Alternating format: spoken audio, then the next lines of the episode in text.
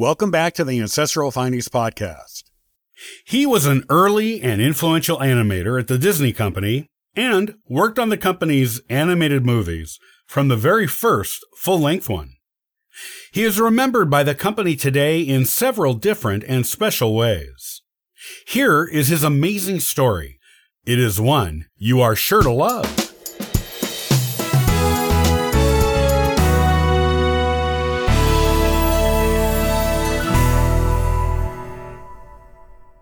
Ollie Johnston was born Oliver Martin Johnston Jr. in 1912 and was one of the famous nine old men of Disney animators.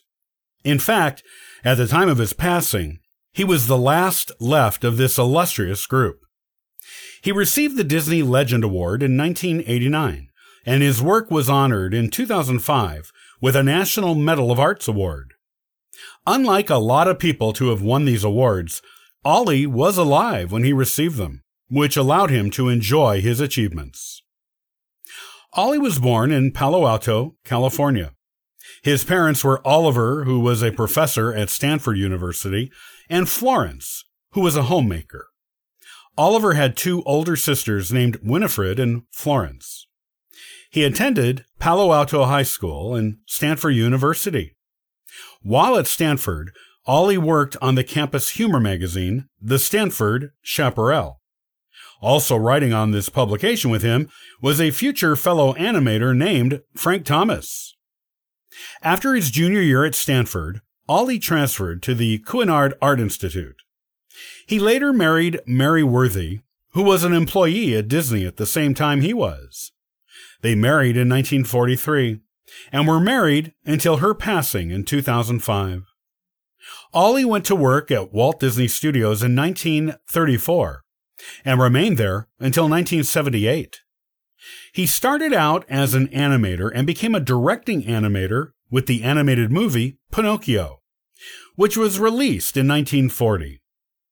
Ollie contributed in some way to most of the Disney animated films that were made during his tenure there, including such classics as Snow White and the Seven Dwarfs, Fantasia, and Bambi.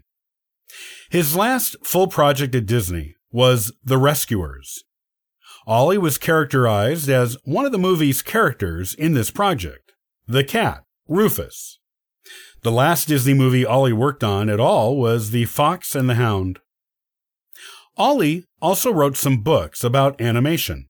One that he co authored with Frank Thomas was Disney Animation The Illusion of Life. This was a reference book, and it contained Ollie and Frank's 12 principles of animation. The book assisted in preserving the knowledge of the early animation techniques that were considered innovative at the time, and that the animators at Disney Studios created. Ollie and Frank actually worked together a lot on Disney projects, often partnering or being partnered together. Their friendship and partnership was shown in the documentary Frank and Ollie, which was produced by Frank's son, Theodore. Theodore also produced another documentary about growing up around the Disney studios called Growing Up with the Nine Old Men. This documentary was produced in 2012 and is included in the Diamond edition of the Peter Pan DVD. Ollie was a lifelong enthusiast of live steam trains. Beginning in 1949, he built a four and three quarter inch La Cañada Valley Railroad, which was a miniature backyard railroad at his own house in Flintridge, California. The trains are now owned by Ollie's sons. This miniature railroad was one of the inspirations Walt Disney used for the one he built in the backyard at his own home. Walt called his miniature railroad the Carolwood Pacific Railroad. The Carolwood Railroad was the inspiration for the railroad that Walt put at Disneyland, which makes Ollie the indirect inspiration for that iconic railroad ride. In fact, Ollie was a founding member of the Carolwood Pacific Historical Society at Disneyland, along with fellow Disney animator and railroad enthusiast Ward Kimball.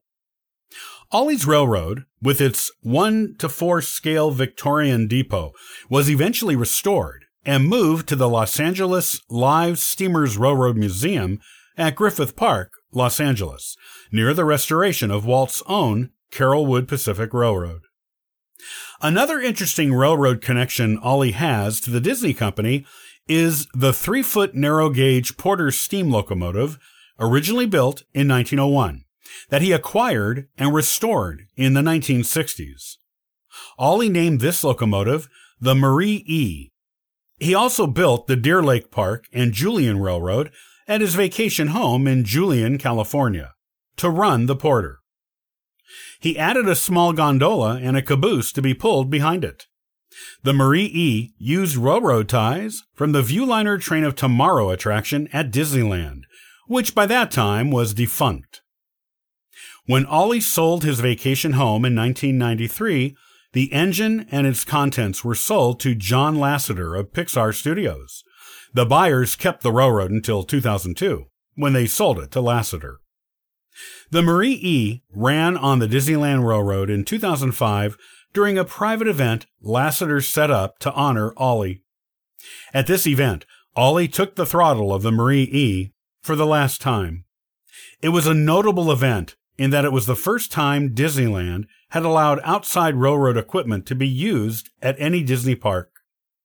The engine still works and does so currently on the Justi Creek Railway on the vineyards of the Lasseter family winery. After retiring from the Disney Company, Ollie served on the advisory board of the National Student Film Institute in the 1980s and 1990s. During this time, he was often a presenter at the annual film festival's award ceremonies. Pixar paid homage to Ollie with an animated cameo of him in the 2004 Pixar film The Incredibles. Ollie also had one other Pixar cameo in The Iron Giant, where he plays an animated train engineer. In 2005, Ollie received the extremely prestigious National Medal of Arts Award, which was presented to him by then U.S. President George W. Bush in a ceremony at the Oval Office at the White House.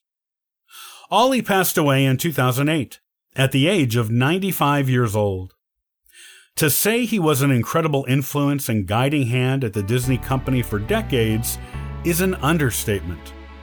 Many of his contributions have remained with the company to this day and have certainly shaped the identity of Disney animated films. Ollie is still acknowledged and appreciated by the Disney company today, as well as those who love its animated movies.